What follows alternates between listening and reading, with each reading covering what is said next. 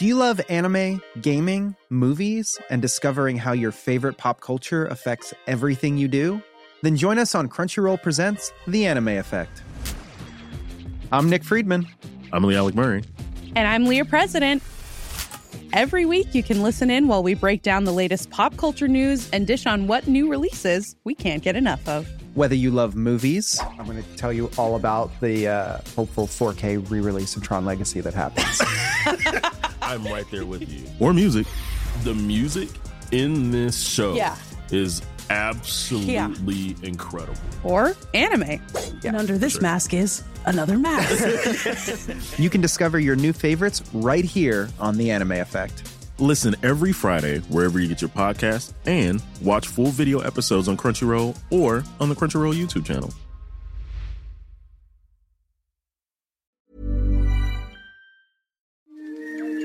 This is an RNZ podcast. Hello, I'm Simon Morris. The English royal family comes in and out of fashion at the movies. Goodness knows there have been any number of portrayals of the big three over the years Henry VIII, Good Queen Bess I, and the one and only Queen Victoria. And William Shakespeare has made several tidy sums out of the Plantagenet dynasty, particularly Henry V, and for lovers of vintage ham, Old Crookback, Richard III. A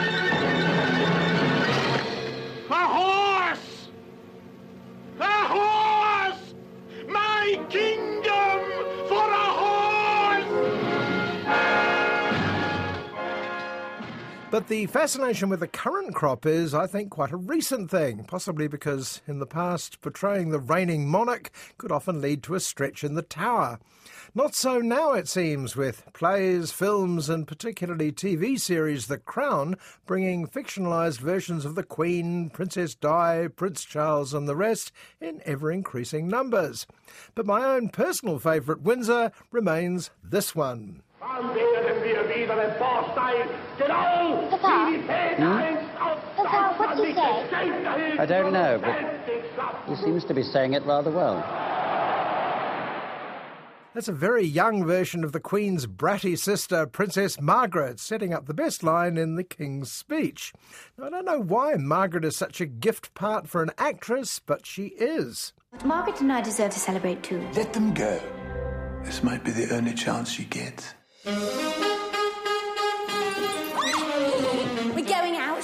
Incognito. Does the tiara rather give the game away, ma'am? Yes. That's Bel Powley in The Royal Night Out. Kelly MacDonald recently played an older Margaret opposite Mick Jagger in the TV series Urban Myths. But for the full coverage of Princess Margaret's colourful life, you can't go past The Crown. It's complicated. No, it's not. It's wicked. And it's cold hearted. It's cruel. It's entirely in keeping with the ruthlessness I myself have experienced in this family. Helena Bonham Carter was perfect casting for middle period Margaret, just as Lesley Manville will be for the later version.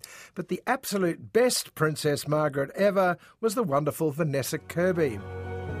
At long last, I know who I am and what I represent. And what is that? Woman for the modern age. When she stole the show in the first series of The Crown, Vanessa Kirby was all but unknown.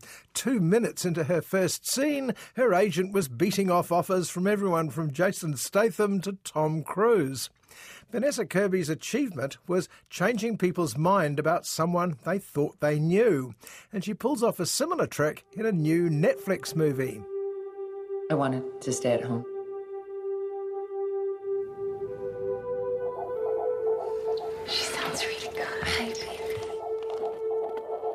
I wanted the baby to decide when she wanted to come. Pieces of a Woman seems to have set the bar for this year's Best Actress Academy Award. Now, it's possible she won't win for her brilliant performance, but whoever does win knows they'll have to beat Vanessa Kirby. And it's definitely the Oscar hopeful season now. What kind of a father are you? How can you protect those two beautiful daughters when you can't even begin to help one? Those poor girls or their families. The Little Things looks on paper like a standard police procedural, but it's elevated by the presence of three Oscar winners in the lead roles Denzel Washington, Rami Malek, and Jared Leto.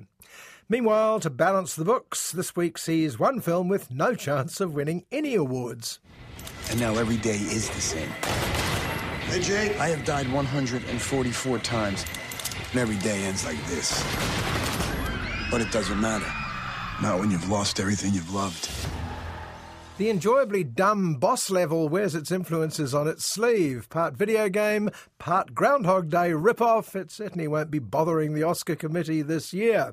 Unlike the gripping pieces of a woman. Wait, is it.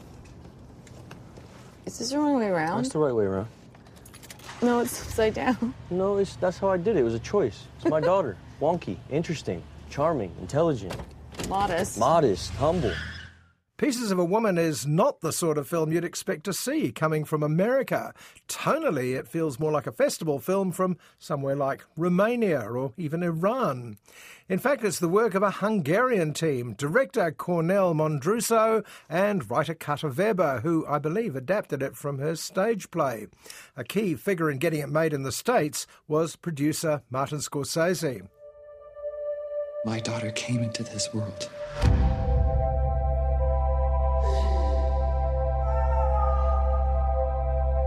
For the time that she did. The location has been changed mostly seamlessly to Boston, where we meet the couple Martha and Sean in the ninth month of Martha's pregnancy. Martha's family is rich, and this rankles with her blue collar husband, played by Shia LaBeouf, with a chip on both shoulders, who feels undermined by Martha's arrogant mother, played by veteran actor Ellen Burstyn. She did just buy us a car. She did. But it was also a statement, too. She bought the car knowing I could buy the car. She wanted to minimize me. It's not here. Next room. That's why she bought a minivan. She wants to emasculate me. That's a good horn. Ooh. The power.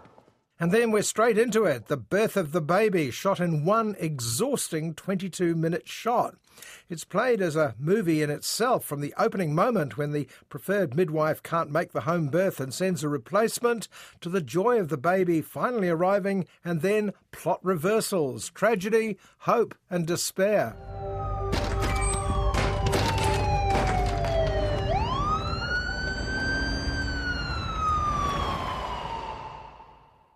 Can't bring her back.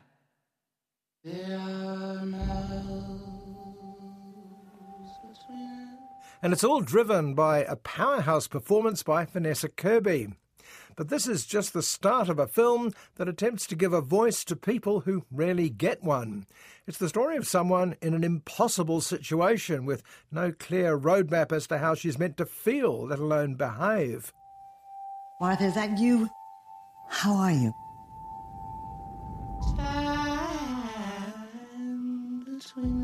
Sixty to seventy percent of these cases, we rarely find a satisfactory explanation. Counterbalancing the astonishing tour de force of the opening birth scene is another, even more technically challenging 20 minute one shot. It's a complex scene where Martha confronts her entire family in turn. Everyone tries to get her through a difficult day, but nobody has any real idea what she's going through. There is something between us. Certain things medically we just don't have answers for.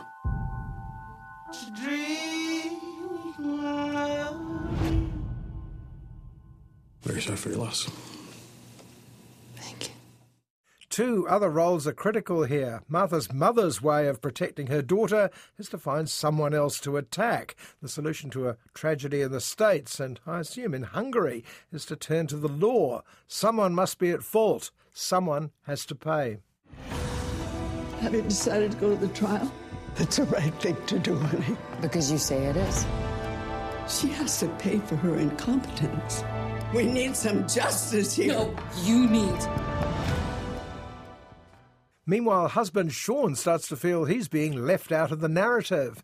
As played by Shia LaBeouf, he tries to get Martha to essentially snap out of it, to allow them to return to the life they used to have. When that's not immediately forthcoming, he starts behaving badly. Why are you trying to disappear my kid? Because we don't have a kid. Now, I can see that a film like Pieces of a Woman is likely to be a hard sell on the back of this rather bald description. But while it's undoubtedly challenging, there's far more to it than simply tracking a mother's misery, particularly the performances of the two mothers. You have to face this. I am facing this. I am facing it. I am facing this.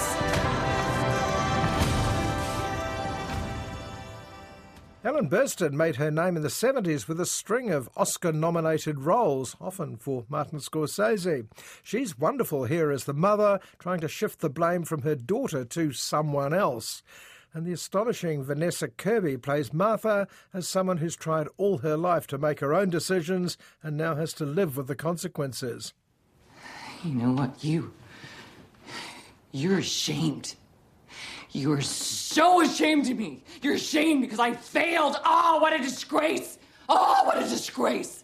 I failed. Pieces of a Woman reaches its satisfying climax and then brilliantly goes a little further. There's a twist to remind us that while a story can end, there are no full stops in life.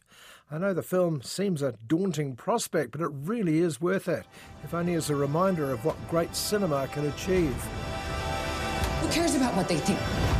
This is about me. This is about my life. This is me. Now, if there's one genre I'm not a huge fan of, it's the unresolved murder mystery. Okay, sometimes they're based on real life, unsolved cases like Jack the Ripper or the Zodiac Killer, but that's no excuse. It's a movie. You've put us through two hours of violence and frustration. Now, point out the bad guy. You know him, didn't you? Then you had that one little feeling. But you waved it away. I'm not so hardcore that I demand the bad guy immediately be killed or even thrown in the slammer. The killer may walk free like James Bond or the talented Mr. Ripley, just so long as I see him doing it. Which brings me to a thriller with pretensions called The Little Things. You should have listened to that one little feeling. Just like I'm listening to you now. You can talk to me. I'm all a friend. I was going to say, stop me if you've heard this one, but we won't get anywhere on this film if I start like that. Deke Deacon, a middle aged, disillusioned cop, Denzel Washington, is sent back to his old hometown, LA, where he's roped into a series of intriguing murders. You're not exactly a department favorite. Things probably changed a lot since you left. You still got to catch him, right? Yeah. Not that much has changed then, right? These murders seem strangely similar to a case a few years back. The unsolved murders that led to Deke losing his family, his home, quitting his job, and generally turning him into a middle aged, disillusioned cop. Blah, blah, blah. I can assure you all we are taking a 24 7 all hands on deck approach to these cases. Guy's a shark. If he stops, he dies. He likes to drive. Probably has a decent car, maybe two, high mileage. In charge of the case of the recent murders is a clean cut young hotshot cop called Jimmy. I have to say, there's no actor in Hollywood less likely to play someone called Jimmy than Rami Malek, who tends to play exotic roles like Freddie Mercury in Bohemian Rhapsody. What do you want? I want to nail the bastard. For who? For all of the girls he killed. I want to nail the bastard too. Difference is, I'm doing it for me. Jimmy and Deke go at it like cat and dog, you'll be unsurprised to learn. In fact, Deke is all for going home, but there's something about this case, I don't know, something that nags at him. We know this because he keeps slipping into flashbacks of the previous murders, looking for clues.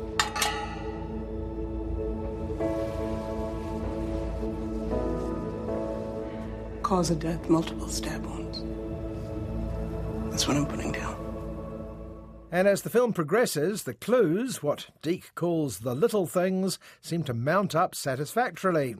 But at the same time, Deke's old colleagues try and warn Jimmy off. Deke may get results, but at what cost? Something I gotta know. How's a guy with the best clearance rate in the department work 15 years without a promotion?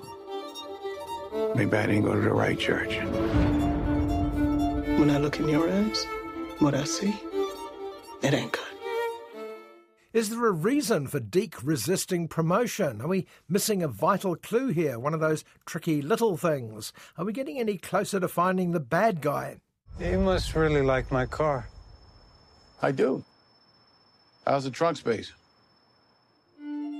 And at last, there he is, or is he? His name is sinister enough Albert Sparma, a blend of Boston Strangler, Albert DeSalvo, and Son of Sam, maybe. To add further suspicion, he's played by the always creepy Jared Leto. Prezzies? Oh, yeah. This is the part where I start feeling like it's a trap. Take a look. You know you want to. Now, I should come clean here and admit I'm not a big fan of the acting styles of any of the leads, Academy Awards or not. Jared Leto, Rami Malek, and Denzel Washington are all enthusiastic proponents of the look at me acting style of performance. All three are capable of good work, but only if they have a director who's prepared to keep them on the straight and narrow. He knew all the details, but he wasn't within 10 miles of the killing. Why is that? Why is that? Well, that's not writer director John Lee Hancock. Still, that's not my beef. Some of the greatest cop movies ever have featured actors chewing the scenery Al Pacino, Gene Hackman, Russell Crowe, and the rest. But when we hit the home stretch, I want to stop scratching my head, wondering if Keyser Söze did it or didn't do it. How's the trunk space? Maybe director John Lee Hancock and star Denzel Washington wanted us to come out of the little things happily arguing over who we think did it. Who isn't fascinated by an unsolved mystery, they may have said? Isn't it so much better to be left dangling at the end? Well, I can answer both of their questions right now, and they're not going to like it. It's the little things, Jimmy. It's the little things that rip you apart. It's the little things that get you caught.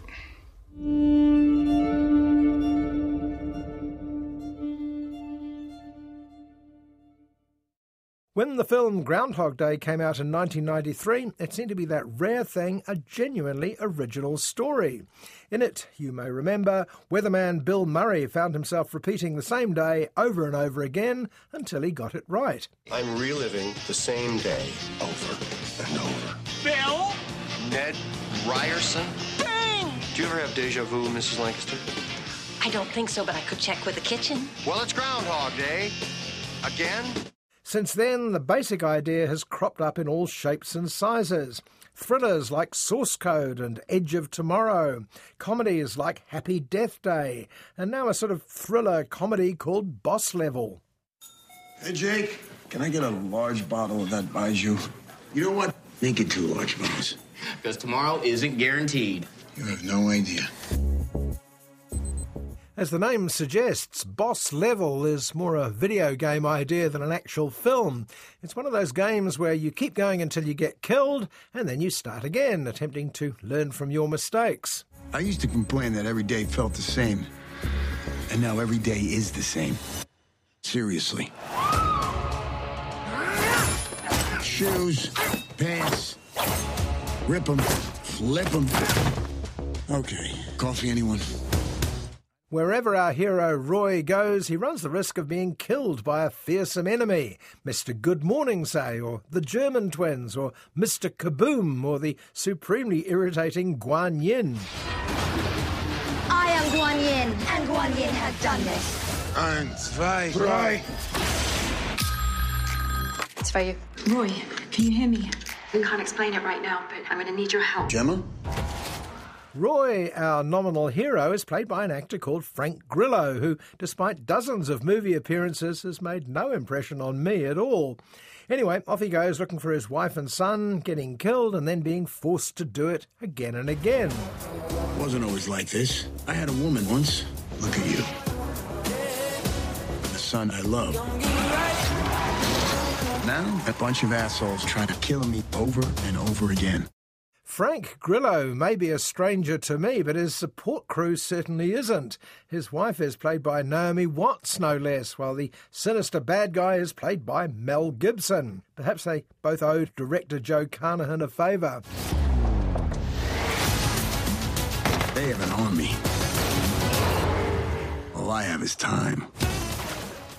As Carnahan continues to weave his tale, I found myself increasingly fascinated by star Frank Grillo.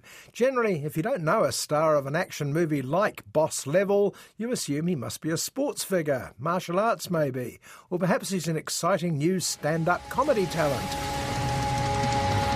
I can do this all day.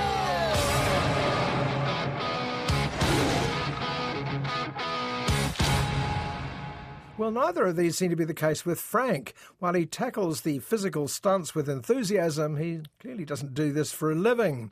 Even pushing 60, Michelle Yeoh has no difficulty wiping the floor with him. I need to learn how to fight with a sword. I would only have a day. I think we can get a lot done in a day.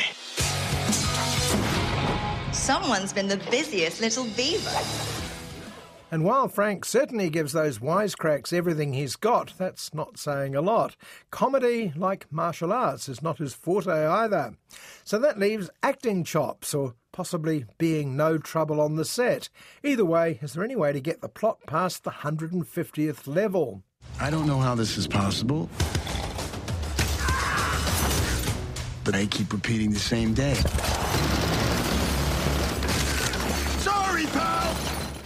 Time to confront sinister Colonel Ventor, played by Mel Gibson. And say what you like about Mel, he very rarely phones it in. He was, after all, the guy who managed to play a badass Santa Claus with a straight face in Fatman last Christmas. What if the ability to rewrite history was real? What if I can erase our mistakes? This gives me the power of God. So, a military wizard setting up a death loop for Roy with a view to, I think I've got this right, altering reality but avoiding the end of the world should be a piece of cake for Mel. I'm stuck in the death loop because of you. Exactly. Bring them all on.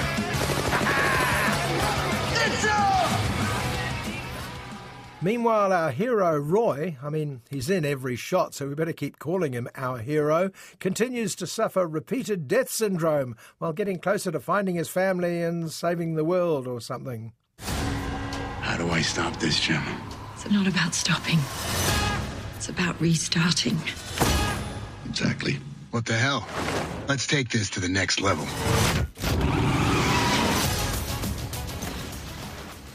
But Roy, as played by Frank Grillo, doesn't seem to be fussed one way or another, and if he doesn't care, why should we? I know some people can carry off that casual smart aleck thing. The name Ryan Reynolds leaps to mind. But I'm sorry, Frank, you're no Ryan Reynolds either. And as we break out of the death loop of this week's show, it's time to go. I'm Simon Morris, and I hope you'll join me at the movies, same time next week. Head over to Hulu this March, where our new shows and movies will keep you streaming all month long. Catch the acclaimed movie All of Us Strangers, starring Paul Mescal and Andrew Scott. Stream the new Hulu original limited series We Were the Lucky Ones with Joey King and Logan Lerman. And don't forget about Grey's Anatomy. Every Grey's episode ever is now streaming on Hulu. So, what are you waiting for? Go stream something new on Hulu.